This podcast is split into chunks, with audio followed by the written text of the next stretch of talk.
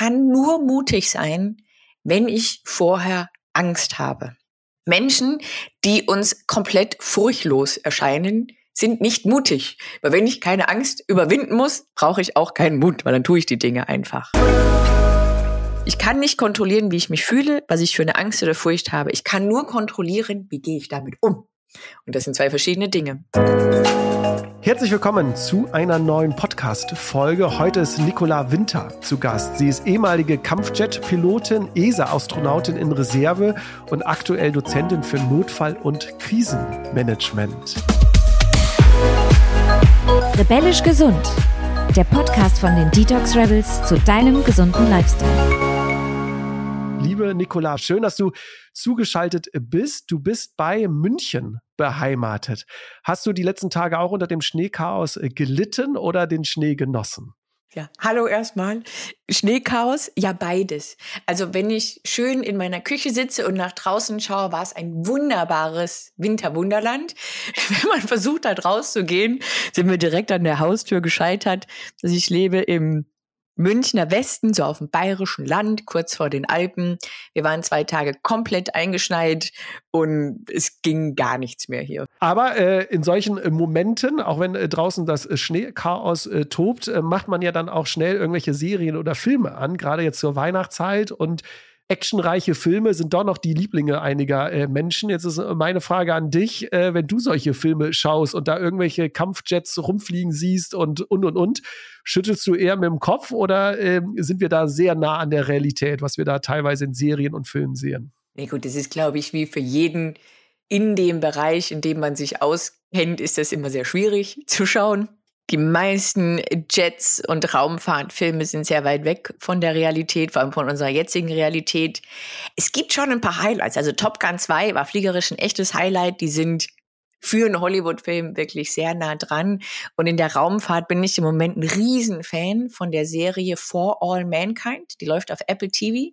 Die ist richtig gut gemacht. Also noch näher dran, fiktiv an die echte Realität kann man, glaube ich, kaum. Und ich finde die super. Das ist ja schon mal ein guter Serientipp. Gibt es denn auch jetzt, wenn du sagst, es gibt auch manche, die weit, weit weg von der Realität sind, so ein Film, den du jetzt hier bashen kannst oder eine Serie, wo du sagst, das ist äh, völlig. Äh ja, Gravity. Also sehr bekannt. Auch ein wunderschöner Film, ja, mit wunderschönen Aufnahmen. Man darf sich den angucken und man darf ihn auch genießen. Aber er hat mit echter Physik und echtem ins All fliegen leider nichts zu tun. Was man aber in diesem Film auch äh, manchmal sieht, sind ja irgendwelche äh, äh Verletzungen äh, oder Menschen erfrieren und und und. Und ich habe in meiner Recherche äh, gelesen, dass äh, du hast viele Überlebenstrainings absolviert und bei einem sind dir aber fast zwei Zehen irgendwie in Anführungsstrichen abgefallen, weil sie abgefroren sind. Magst du mal erzählen, wie konnte das passieren? Wir haben ein Überlebenstraining See gemacht. Das muss man als Jetpilot bei der Bundeswehr alle drei Jahre machen, bevor man das erste Mal fliegen darf und dann immer wieder. Und da werden wir, wenn man es schlecht bucht, ja, im Januar in die Nordsee geworfen. Und dann hat man so einen schönen Trockenanzug an. Das kennen Segler oder Surfer auch. Dann ist es eigentlich trocken. Man wird nicht nass. Man wird nur an den Händen und den Füßen und im Gesicht nass. Aber ansonsten so. Und der für mich, der war undicht, so dass da bei mir immer das kalte, zwei Grad kalte Wasser der Nordsee in den Anzug gelaufen ist. Und dann dauert das schon so zwei Stunden, bis die uns da wieder rausholen. Und dann war ich eben nach zwei Stunden mit dem Fuß im Eiswasser, dann in der Dusche auf der Fregatte, die uns da abgeholt hat, auf dem großen Schiff. Und meine Zehen waren halt komplett weiß. Also nicht weiß wie normal, sondern kalkweiß. Und dann habe ich da schönes heiße Wasser drauf gehalten und als nach einer Dreiviertelstunde die Zehen immer noch komplett weiß waren, habe ich dann mal zu so einem Lehrer, so einem Ausbilder da gesagt, wird das wieder? Und dann hat er mich auch nur so schulterzuckend angeguckt und hat gemeint, oh ja, vermutlich wird's schon wieder, aber werden wir dann schon sehen. Nach ein paar Tagen kam die Farbe zurück das war halt so kurz vor knapp, ne? dass es dann wieder rot wird und nicht schwarz. Freut mich natürlich auch, dass ich die noch habe, aber. Aber jetzt frage ich mich in der Situation, äh, du, du springst rein, du weißt jetzt, okay, ne, es dauert ungefähr zwei Stunden die Übung. Äh, das ist ja vorher wahrscheinlich äh, bekannt gegeben. Und du merkst aber nach den ersten Sekunden, hier stimmt irgendwas nicht. Wie, wie bist du damit äh, umgegangen? Weil ich kann mir vorstellen, ne, dass man ja sofort im Kopf dieses auch Kino sofort hat, ne, was passiert da jetzt? Oder oh Gott, ne, muss ich jetzt nicht irgendwie einem Bescheid geben? Aber du hast ja anscheinend dann die Übung einfach äh, durchgezogen. Ja, da hast du keine Chance. Also erstens würde ich mir da nicht denken, oh Gott, das denkt man sich, wenn man lange genug bei der Bundeswehr war oder in diesem Beruf selten, sondern man denkt sich mehr im Kopf mit ein paar Flüchen belegt, so, oh, shit, jetzt hat's mich wieder getroffen. Ja, weil ich spring da nicht rein und erwarte, dass ich die perfekte neue Ausrüstung anhabe, sondern diese Ausrüstung wird jede Woche von neuen Auszubildenden da getragen. Die ist also entsprechend runtergerockt, würden wir sagen, ja, schon ein bisschen verbraucht. Und dann ist das mehr so ein, so ein resigniertes Stöhnen, wo ich denke, ah. Und dann merkst du so schwipp, schwipp.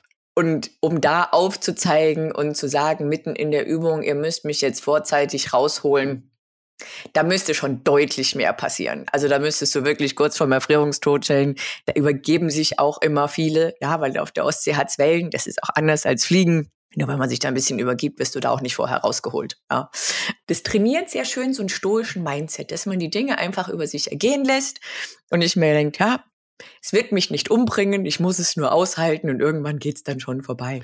Aber das äh, passt jetzt äh, wunderbar, weil wir wollen ja heute auch ein bisschen über das Thema Angst äh, äh sprechen. Und äh, wenn man so deinen Lebenslauf sich äh, durchliest oder mit dir beschäftigt, du hast aus externer Sicht, glaube ich, unfassbar viel, viel Mut, weil Überlebenstraining, finde ich, das braucht Mut, auch eine Kampfjet-Pilotin zu werden, das braucht Mut. Du hast dich durch zigtausende Bewerberinnen durchgesetzt, um Astronautin zu werden.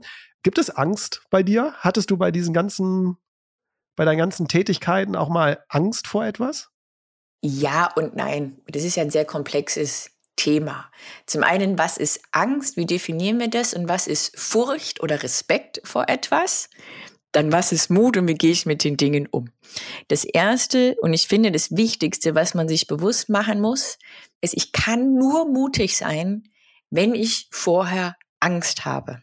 Menschen, die uns komplett furchtlos erscheinen, sind nicht mutig. Weil wenn ich keine Angst überwinden muss, brauche ich auch keinen Mut, weil dann tue ich die Dinge einfach das glaube ich hilft vielen Menschen, die Furcht haben, um zu verstehen, dass das genau der Punkt ist, dass sich mutige Menschen so fühlen. Das fühlt sich halt so an. Und für mich in meiner Welt ist Angst das sehr lähmende Gefühl, wo ich mich lieber verkriechen möchte, wo ich nicht genau weiß, es ist so ein diffuses Gefühl der Lähmung. Furcht ist jetzt für mich mehr das, wo ich mir denke, ho, also das tut gleich weh, das wird gleich kalt, eigentlich habe ich da keine Lust drauf oder es hat ein gewisses Risiko. Ich mache es aber trotzdem. Das ist das tiefere Gefühl sozusagen. Ja, äh, ich bin in meiner Jugend viel Ski gefahren. Irgendwann habe ich mich auch mal an so Ski-Tricks probiert. Ja, also mal Halfpipe oder mal über so einen Kicker fahren. Davor hatte ich nie Angst, aber immer Furcht und Respekt zu sagen, oh, wenn ich es falsch mache, könnte es gleich wehtun. Und diese lähmende Angst, die einen so paralysiert, die habe ich tatsächlich selten bis nie. Also mir fällt jetzt kein Beispiel ein. Ich hätte schon Wege, wie ich damit umgehe.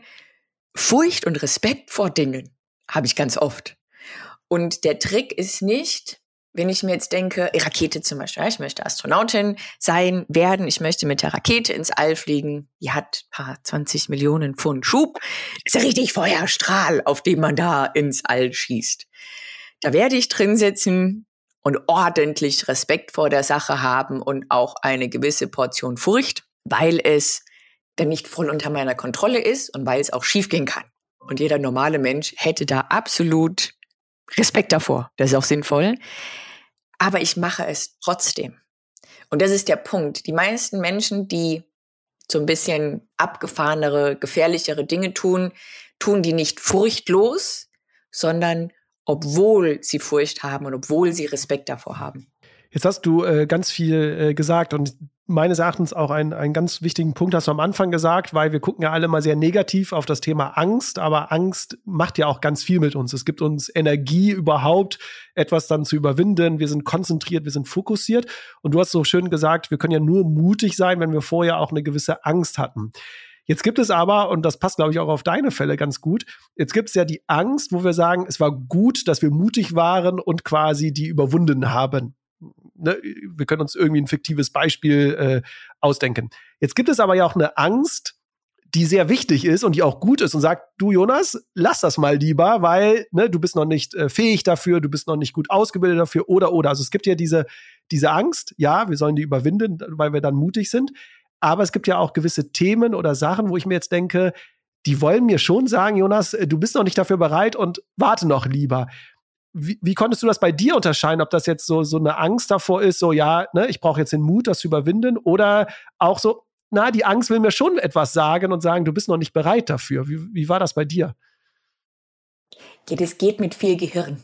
Und das ist auch ziemlich wichtig, weil ich finde das genauso wie du. Angst, Furcht ist ein ganz wichtiger Begleiter. Ja, allein schon evolutionär. Ja, wir sind alle unsere Vorfahren, auch von allen, die zuhören oder zuschauen, haben es geschafft, mindestens mal bis zu irgendeiner Art der Geschlechtsreife erwachsen zu werden durch alle Jahrhunderte, im Mittelalter, im, im, in der Steinzeit. Das haben die nicht geschafft, weil die immer nur drauf waren, drauf auf den Säbelzahntiger, drauf auf das Risiko, sondern schlau. Und ich würde im Leben nicht Bungee-Jumpen, Base-Jumpen. Ich bin also auch überhaupt kein Adrenalin-Junkie. Ich fahre wahnsinnig gerne Achterbahn. Ich schrei mir die Seele dabei aus dem Leib. Weil, ah. So, und wenn ich jetzt Furcht oder Angst verspüre, ist das erste Wichtige, was ich tue, nicht die wegdrücken oder ignorieren oder so sinnlos rein emotional gefühlsbasiert da durchpowern, zu sagen, egal, ich mach's trotzdem, sondern ich gehe da sehr bewusst rein zu sagen, okay, was stört dich denn? Was macht dich hier nervös? Um dann zu unterscheiden, geht's trotzdem oder muss ich irgendwas tun, um die Situation sicher zu halten? Und in der Fliegerei gerade in der Kampfflugzeugfliegerei ist es wahnsinnig wichtig, dass man immer Respekt vor der Sache hat. Also natürlich darf ich mich nicht verängstigt oder fürchtend ins Flugzeug setzen. Aber wenn ich vergesse und es zu sehr wegdrücke, dass das, was wir da machen, wirklich gefährlich sein kann, dass es auch sehr schnell, wenn wir einen schlechten Tag haben, gefährlich werden kann, dann überlebe ich das nicht besonders lange. Und für mich war das schon die Fliegerei, auch jetzt die Hubschrauberfliegerei, das Astronautendasein schon so, dass ich trotzdem bitte gerne sehr alt werden möchte. Also ich habe keinen Drang, mit 40 irgendwie schon zu sterben. Nicht wie so Basejumper, wo man sich immer denkt, wie glauben die, dass das gut gehen kann? Weil es tut's nicht. Nein, ich möchte das mit Gehirn lange, erfolgreich und nachhaltig tun. Und das geht nur, wenn ich die Situationen dann immer vernünftig bewerte. Jetzt in dem Bereich, in dem ich mich wirklich gut auskenne, Pflegerei, bin ich ein Profi, wenn ich da so Nackenhaar, also wenn sich da alles aufstellt und meine Intuition sagt, oh, das ist aber nicht gut, dann höre ich da immer darauf, immer, um zu sagen, okay, ich muss erstmal einen Schritt zurück machen, innehalten und das bewerten. Warum gefällt mir das hier nicht? Was muss ich anders machen? Jetzt hast du ja die Vorbereitung angesprochen. Die spielt ja bei euch eine äh, zentrale Rolle. Äh, du hast auch mal in einem Interview gesagt, äh, Proper Preparation prevents piss poor performance. Also ne, äh, Vorbereitung nützt etwas und das sagst du ja auch gerade, ne, sich damit auseinanderzusetzen. Ne, und was sagt die Intuition? Aber manchmal ist ja auch so, dass wir uns nicht vorbereiten können, weil wir nicht wissen, wenn wir jetzt mal über den Alltag sprechen, ne, über den normalen Alltag, jetzt nicht bei euch im Kampfchat, du weißt ja genau, was kann passieren. Ich kann abstürzen, das kann passieren, das und du kannst dich ja dementsprechend vorbereiten. Aber in unserem Alltag passieren ja auch manchmal Dinge, auf die wir uns nicht vorbereiten können.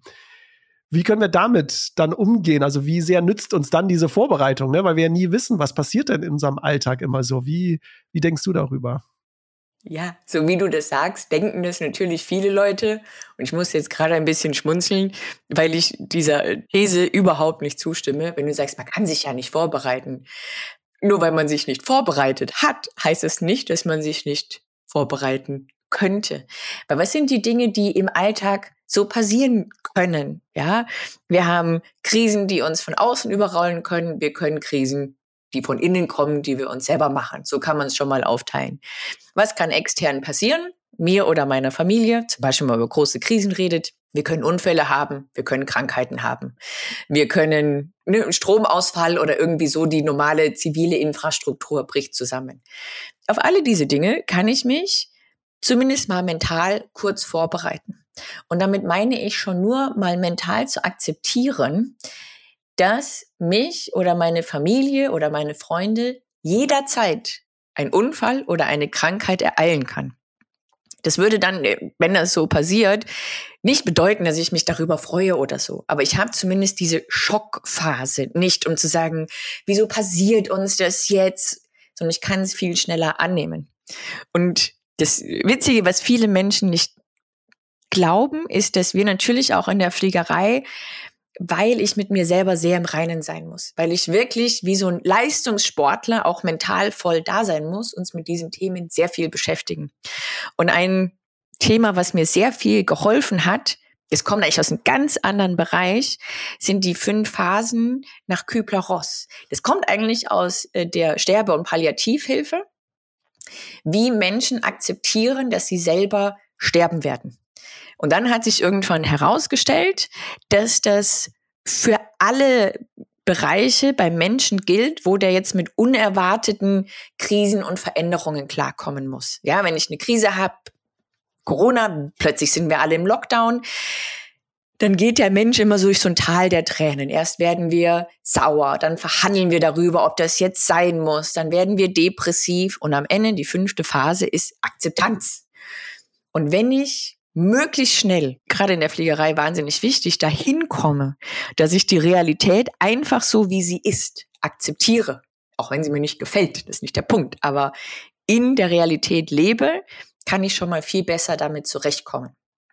So, diesen Prozess kann ich nicht auslassen als Mensch. Ich kann den nur schneller machen, indem ich sozusagen Vorarbeit leiste und das akzeptiere, dass alles Mögliche passieren kann und ich nicht die volle Kontrolle habe, egal ob es im privaten Bereich ist, im, im, im geschäftlichen Bereich. Finde ich jetzt einen guten Ansatz und jetzt auch ne, die Metapher oder die Überbrückung äh, zu dir, ne, sich äh, zu überlegen, ne, was kann alles quasi äh, passieren. Da müssen wir jetzt nicht in die letzten Details gehen, sondern ne, die großen Sachen, wie du es gesagt hast. Ne? Mit deinen Eltern kann etwas sein, mit deinen Freunden.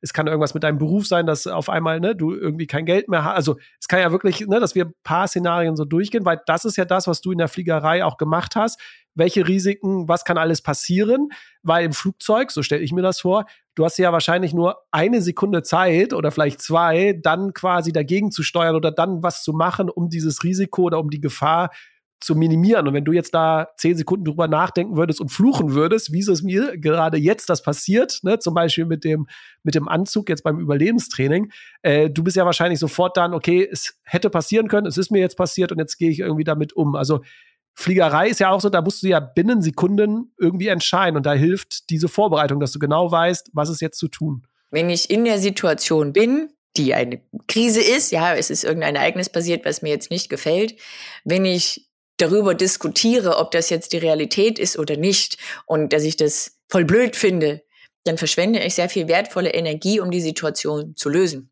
Wenn die Situation vorbei ist, dann darf man voll fluchen. Also auch nach dieser Situation mit dem Trockenanzug und den fast eingefrorenen Zähnen, als die dann wieder da waren, habe ich schon mal geflucht wie so ein Roche, weil es ist so ein Piep, Piep, Piep, Piep, ja. Aber das Wichtige ist halt immer erst das hinterher zu tun. Es ist ja nicht nur mental zu akzeptieren, dass was passieren kann, sondern sich dann auch zu überlegen, hey, wenn das und das passiert, was wäre denn meine beste Verhaltensweise? Und wenn mir dazu Fähigkeiten fehlen, die sich vielleicht auch mal anzueignen. Ganz einfach und pragmatisch. Ich habe eine Tochter bekommen. Also ich war damals sogar schon Rettungssanitäterin. Ich weiß ungefähr, was man bei so Kindernotfällen machen muss, aber nicht perfekt. Mein Mann, die Großeltern alle nicht. Also für alle gezwungenermaßen durch mich Erste Hilfe Kurs für Kinder. Ganz klar muss sein. Alle, die in dem Umfeld sind, aber das ist ja auch kein Rieseninvest. Wir reden nicht darüber, monatelang eine Ausbildung zu machen, sondern mal einen Tag sich hinzusetzen. Und gerne zum Beispiel beim Autofahren überlege ich mir immer so, what ifs? Da hatte ich dann auch, als meine Tochter noch ein Baby war, ne, da sitzt die hinten drin im Maxi-Cosi. Und dann habe ich mir überlegt, was wäre, gar nicht für uns, sondern wenn jetzt vor uns ein Unfall passiert. Wenn ich als Rettungssanitäterin dann verpflichtet zu helfen, habe jetzt aber das Problem, dass ich nicht helfen kann, weil ich ein sechs Monate altes Baby im Fond habe. Und dann ist einfach mal diese Szenarien durchzudenken, ganz in Ruhe zu sagen, okay, wie könntest du das lösen oder das? Ganz einfach, was mache ich, wenn ich einen Blechschaden habe, wenn ich ein bisschen schlimmeren Autounfall habe. Auch im Geschäft, wenn ich ein Unternehmen gegründet habe, bin Risiko eingegangen und jetzt läuft's nicht, weil Baubranche, weil Zinsen. Sich zu überlegen, dass das jedem passieren kann und nicht sich dagegen zu stemmen, weil dann passieren immer ganz ungute Dinge, sondern zu akzeptieren und sagen, okay, was kann ich denn noch machen? Was kann ich noch beeinflussen und die Situation irgendwie sauber verlassen? Um mal auf die Angst wieder zurückzukommen, weil ich kann mir vorstellen, in deinem ehemaligen Beruf als Kampfjet-Pilotin hattest du ja auch wahrscheinlich sehr viel, oder kann ich mir jetzt vorstellen, dass man Angst hat, gewisse Fehler zu machen, weil jedes Fe jeder Fehler, den du ja machen würdest, in so einem Flugzeug, äh, hat dann schon krasse Auswirkungen, als wenn ich jetzt einfach nur jetzt hier sitze und vielleicht einen kleinen Fehler mache. Hattest du Angst, Fehler zu machen? Oder wie bist du mit diesem Perfektionismus, mit diesem, ne, Fehler können passieren, ne, das hören wir ja an jeder Straßenecke, aber ich meine jetzt in deinem Beruf ist jeder Fehler, könnte auch, könntest du ja mit deinem Leben äh, bezahlen. Also wie, wie bist du mit diesem Perfektionismus in der Fliegerei umgegangen? Ja, das sind zwei ganz verschiedene Aspekte. Das eine ist, dann später voll ausgebildet als Pilotin, ist es tatsächlich so, dass Menschen immer Fehler machen. Das hilft leider nichts. Und dass wir das System so planen müssen, die Fliegerei, das Training, dass dafür Raum ist. Und tatsächlich passieren in jedem Piloten, in jedem Flug einige Fehler, manchmal sehr viele Fehler, die keine große Konsequenz haben, die das Ergebnis nicht optimal machen. Ja, wir trainieren ja zum Beispiel Luftkampf und dann fliegen wir zwei gegen vier und dann läuft das nicht optimal. Bei so einer Fußballmannschaft, dann gewinne ich halt nicht 3 zu 0, sondern vielleicht 1 zu 1 oder ich verliere auch mal. Und dann ärgert mich das. Aber es ist nicht immer gleich tödlich. Also wenn die Fliegerei immer gleich tödlich wäre, gäbe es sehr viele tödliche Unfälle, weil Menschen immer Fehler machen. Aber natürlich ist es gerade so in der Ausbildung, wenn ich jetzt diese eine Chance bekomme, Jetpilotin zu werden, dass dann der selbst auferlegte Leistungsdruck brutal hoch ist. Und in der Ausbildung ist schon so, da wird sehr viel Stress kreiert, weil die Menschen stressresistent werden müssen und weil wir nicht so viel Zeit haben, dass wenn ich dreimal durch einen Flug durchfalle und es wird jeder Flug bewertet, bin ich raus. Ohne Chance auf Wiederkehr. Und das heißt, wenn ich einmal durchfalle, ha, ist okay, passiert auch jedem. Wenn ich das zweite Mal durchfalle, dann wird's richtig haarig, weil dann habe ich nur noch einen Versuch. Und wenn ich den versemmel, dann bin ich raus. Und damit umgehen zu können, das ist eben gar nicht diese tödliche Gefahr, die hilft, viele Dinge klarer zu sehen, sondern dieses, diffuse, mein Leben, mein Lebensweg, meine Karriere, meine Träume stehen auf dem Spiel. Und das ist sehr schwierig. Und da muss man mental schon viel reingehen. Und wir haben da alle, die haben uns auch versucht, natürlich einfach in, in, in Kursen äh, so mentale Tipps und Tricks und Entspannungs-Apps mitzugeben. Das hat für mich am Anfang nicht so gut funktioniert. Inzwischen habe ich tatsächlich ein paar so Sachen, die sehr gut funktionieren. Welche wären das, die, die für dich so funktionieren? Ja, so Meditations-Apps, was für mich tatsächlich noch viel besser funktioniert, ist Musik. Musik und sehr spezifisch ausgesucht. Also wenn ich kurz vor dem Flug stand und wirklich in einer halben Stunde Peak Performance bringen muss, so Rap. Ja, das war ja in den 2000ern, Eminem, R. Kelly, ähm, die einen wirklich so mit Beat aufputschen und sagst, okay, wie so ein Fußballer ja, der jetzt kurz vor dem, und das kann man auch für eine Präsentation machen, immer wenn ich so spezielle Momente habe, wo ich sage, jetzt kommt es wirklich drauf an, das dann auch so zu machen und den anderen einfach zuzugucken, ja. Die ganzen Leistungssportler dieser Welt, die Fußballer, die Formel-1-Fahrer, die Tennisspielerinnen, die kommen nicht umsonst alle mit ihren Kopfhörern so ein bisschen in sich gekehrt da rein und die hören ja nicht Chill Out, ja, sondern das, dass ich sage, ich habe mein eigenes System wirklich perfekt hochgefahren. Nicht drüber. Ich würde jetzt nicht ein Techno hören beim 160er Beat, dass ich völlig hektisch werde, sondern das, was mir da hilft.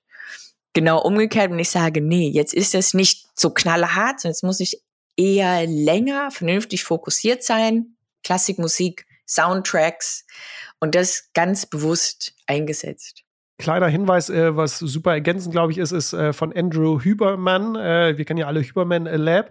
Er empfiehlt nämlich ähm, 30 Sekunden lang einen äh, Punkt, äh, 10 Meter, 5 Meter entfernt, zu visualisieren, zu quasi zu konzentrieren, weil der mentale Fokus folgt dem visuellen Fokus. Also wenn wir uns visuell kurz auf so einen Punkt fokussieren, dann kommt der mentale Fokus äh, nach. Also neurowissenschaftlich äh, untersucht das nur als kleiner äh, Tipp am Rande. Aber wie hast du dich denn nach einem Flug mal runtergebracht? Weil ich glaube, wir kennen alle die Situation, wir sind irgendwie aufgebracht, wir haben irgendwie voll Energie gebracht, wir waren konzentriert und irgendwie gibt es ja auch immer danach.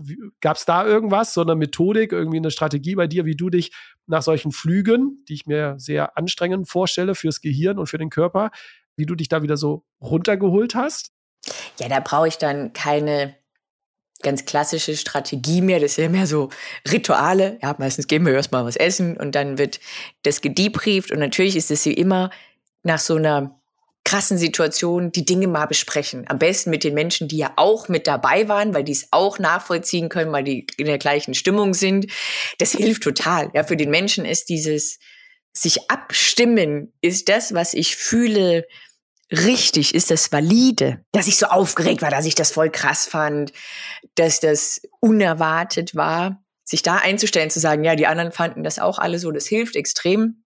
Wenn man dann merkt, so, ich war der Einzige, der völlig hysterisch war, würde das ja große Selbstzweifel auslösen auf der einen Seite und sich auch einfach mal ein bisschen Entspannung zu gönnen.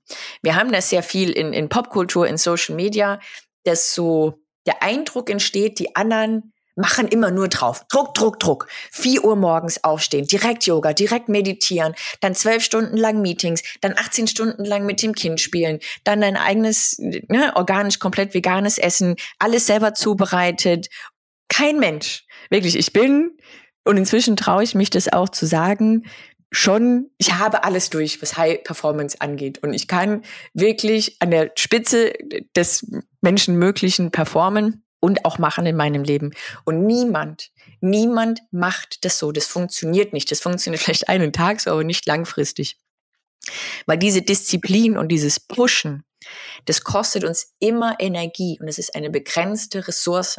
Und da ist das ganz Wichtige, dass ich ganz bewusst sage, für was setze ich das ein? Meine Disziplin, also das mich zwingen können, das durchhalten und für was nicht. Und wenn ich so einen Flug hatte an einem Tag, wo ich sage, okay, das war echt, dann wird den ganzen Abend nur noch Netflix geschaut. Ja, also da gibt's nichts mehr. Und ist auch der Grund, warum man in der Früh noch sagt, oh, jetzt mache ich ganz gesund und abends plötzlich Bock auf einen Burger hat.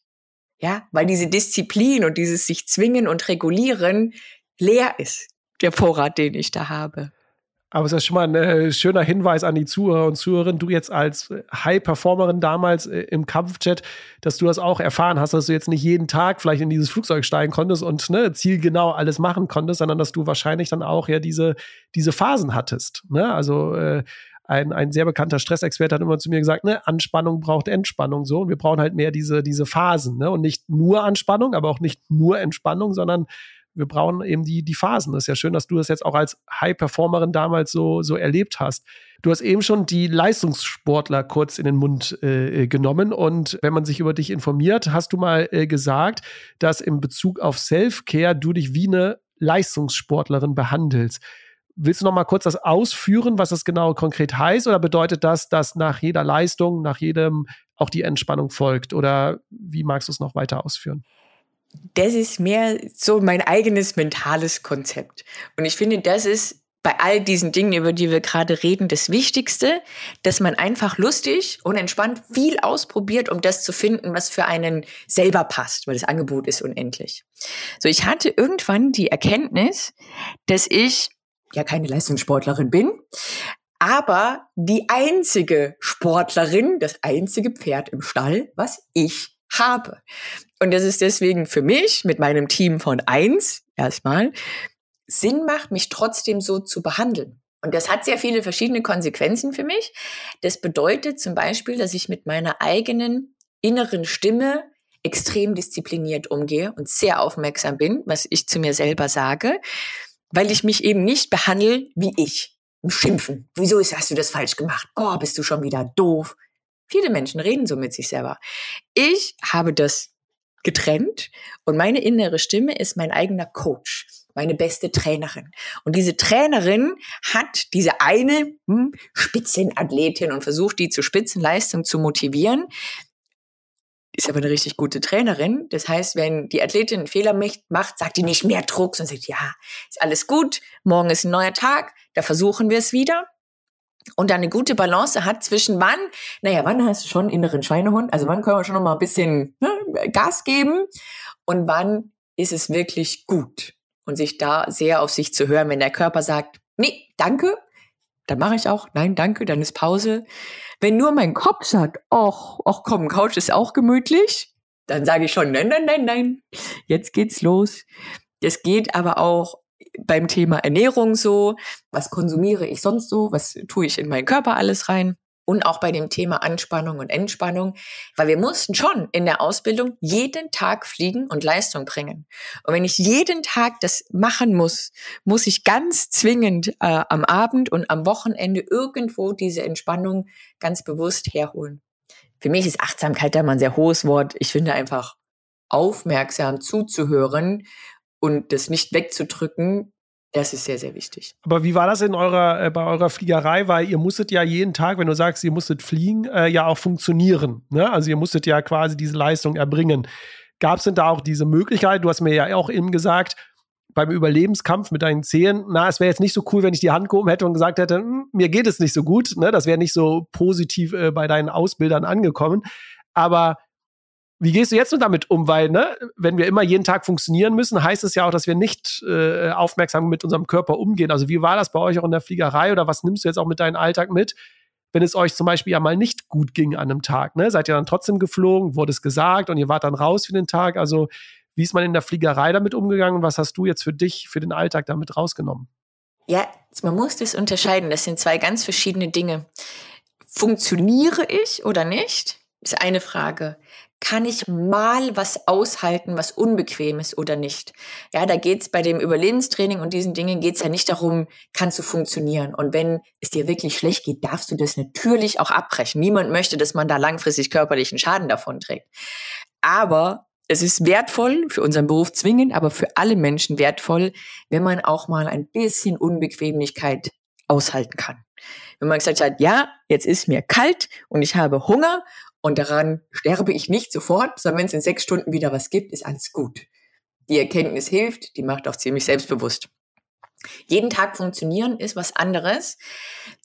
Da ist der Ansatz schon so, ich tue alles dafür, damit das so geht. Aber ich werde nicht an jedem Tag damit erfolgreich sein. Und wenn ich dann sage, ich kann heute nicht, dann ist das völlig okay. Da fragt auch niemand nach am Grund, weil natürlich wollen wir das nicht. Also mir ist am liebsten, meine Flugschüler fliegen gut vorbereitet. Aber wenn sie nicht gut drauf sind, will ich die nicht in einem Jet sehen. Weil das ist eine gefährliche Sache. Da sind wir wieder beim Respekt.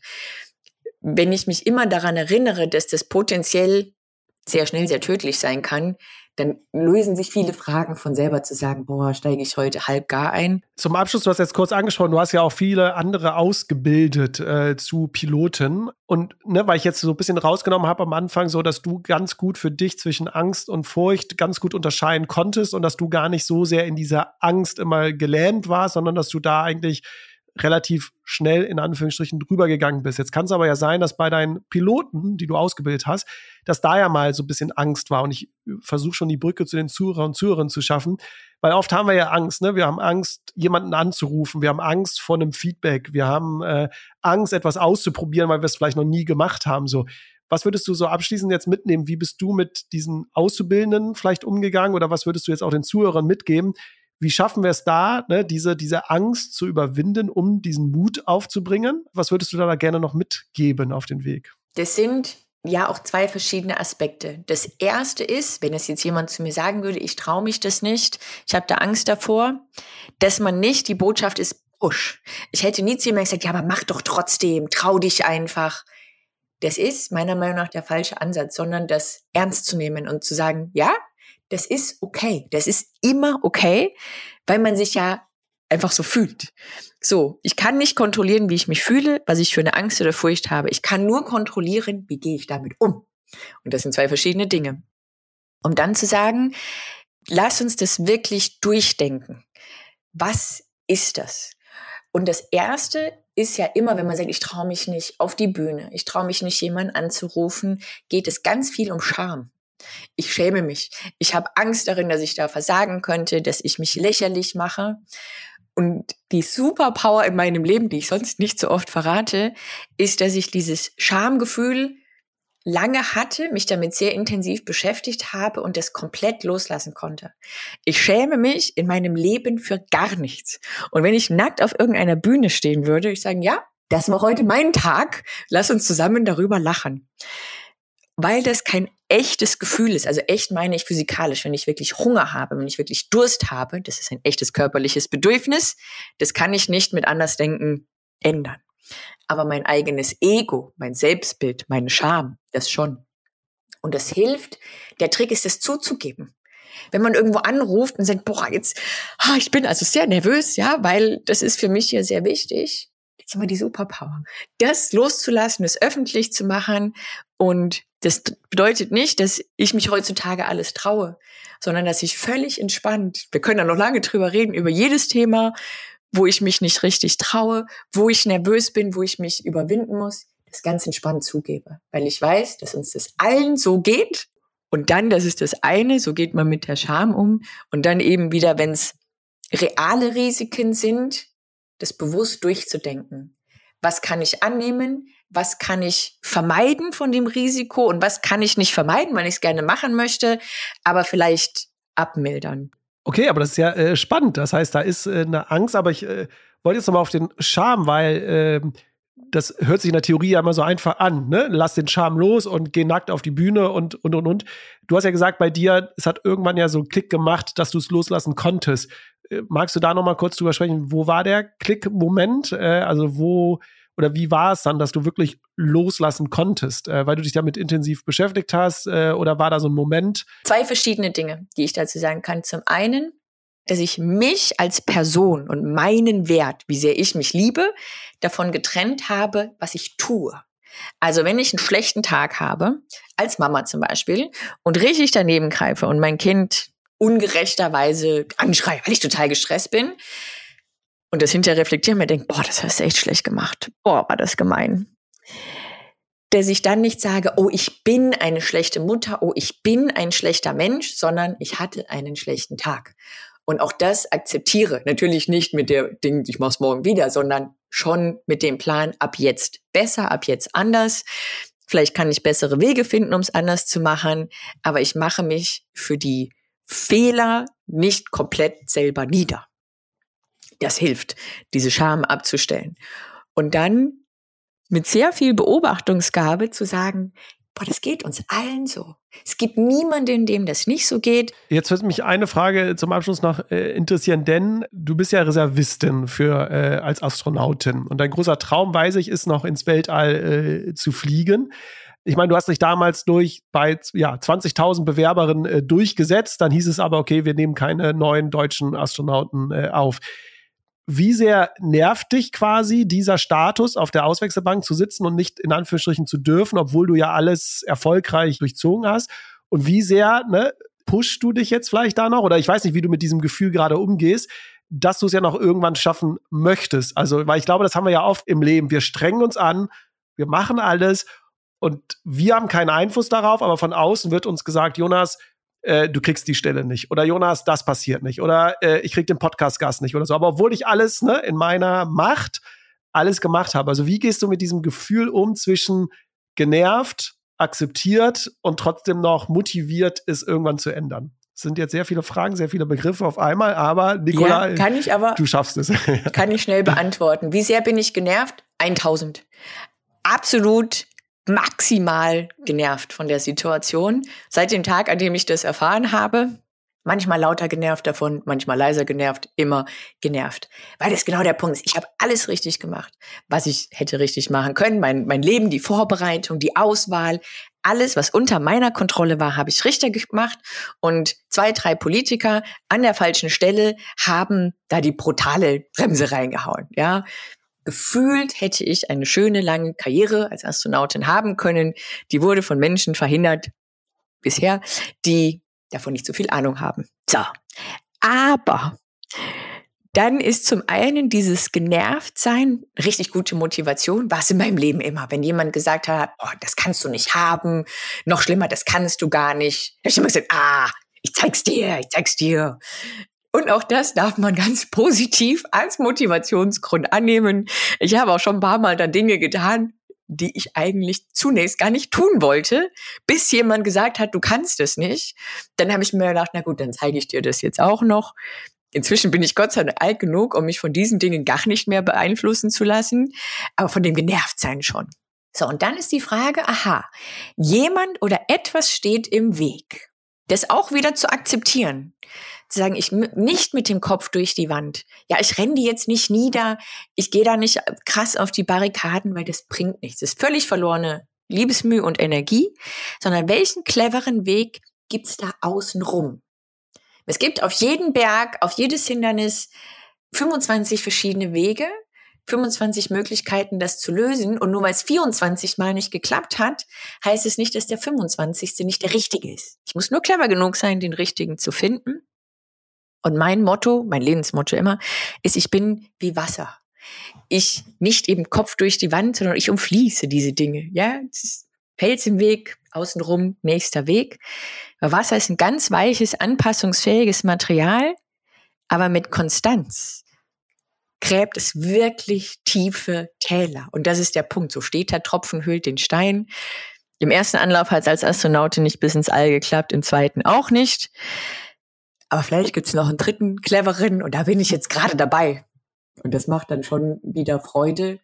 Und die Motivation am Ende aus dem All allen zuzuwinken, die mir die Daumen gedrückt haben, sehr hoch und allen, die im Weg standen, so einen kleinen mentalen Mittelfinger zu zeigen. Die hilft auch. Äh, man spürt quasi deine Motivation und äh, ich finde es jetzt auch schon mal gut, dass du ja nicht über dich selbst dann schlecht geurteilt hast und gesagt hast, du hast irgendwas falsch gemacht, ne? sondern für dich war es ja, wie du es jetzt gerade schilderst, äh, sofort äh, die, äh, sind eher jetzt an anderen. Ne? Ich habe alles versucht und alles richtig gemacht. Da hilft übrigens auch noch, äh, äh, wir hatten das auch in einer anderen Podcast-Folge, das Ergebnis von der Leistung äh, zu trennen und sich immer zu fragen, wie war meine Leistung? Habe ich das Bestmögliche gegeben? Weil auf das Ergebnis, wie bei dir, haben wir oft ja keinen äh, kein Einfluss. Ich glaube, das ist noch ganz äh, wichtig am Ende zu sagen. Das hat mir auch so ein bisschen dabei äh, geholfen. Wer mehr über dich erfahren möchte, ich meine, im Internet äh, gibt es sehr viele äh, Interviews und auch Artikel schon über dich, über deinen ganzen äh, Werdegang und was du alles so äh, erlebt hast. Ähm, das heißt, alles unter dem Stichwort äh, Nicola Winter wird man im Internet äh, finden. Du bist auf Social Media Kanälen aktiv und vielen Dank für deine Zeit, Nicola. Danke, Jonas, für die Einladung.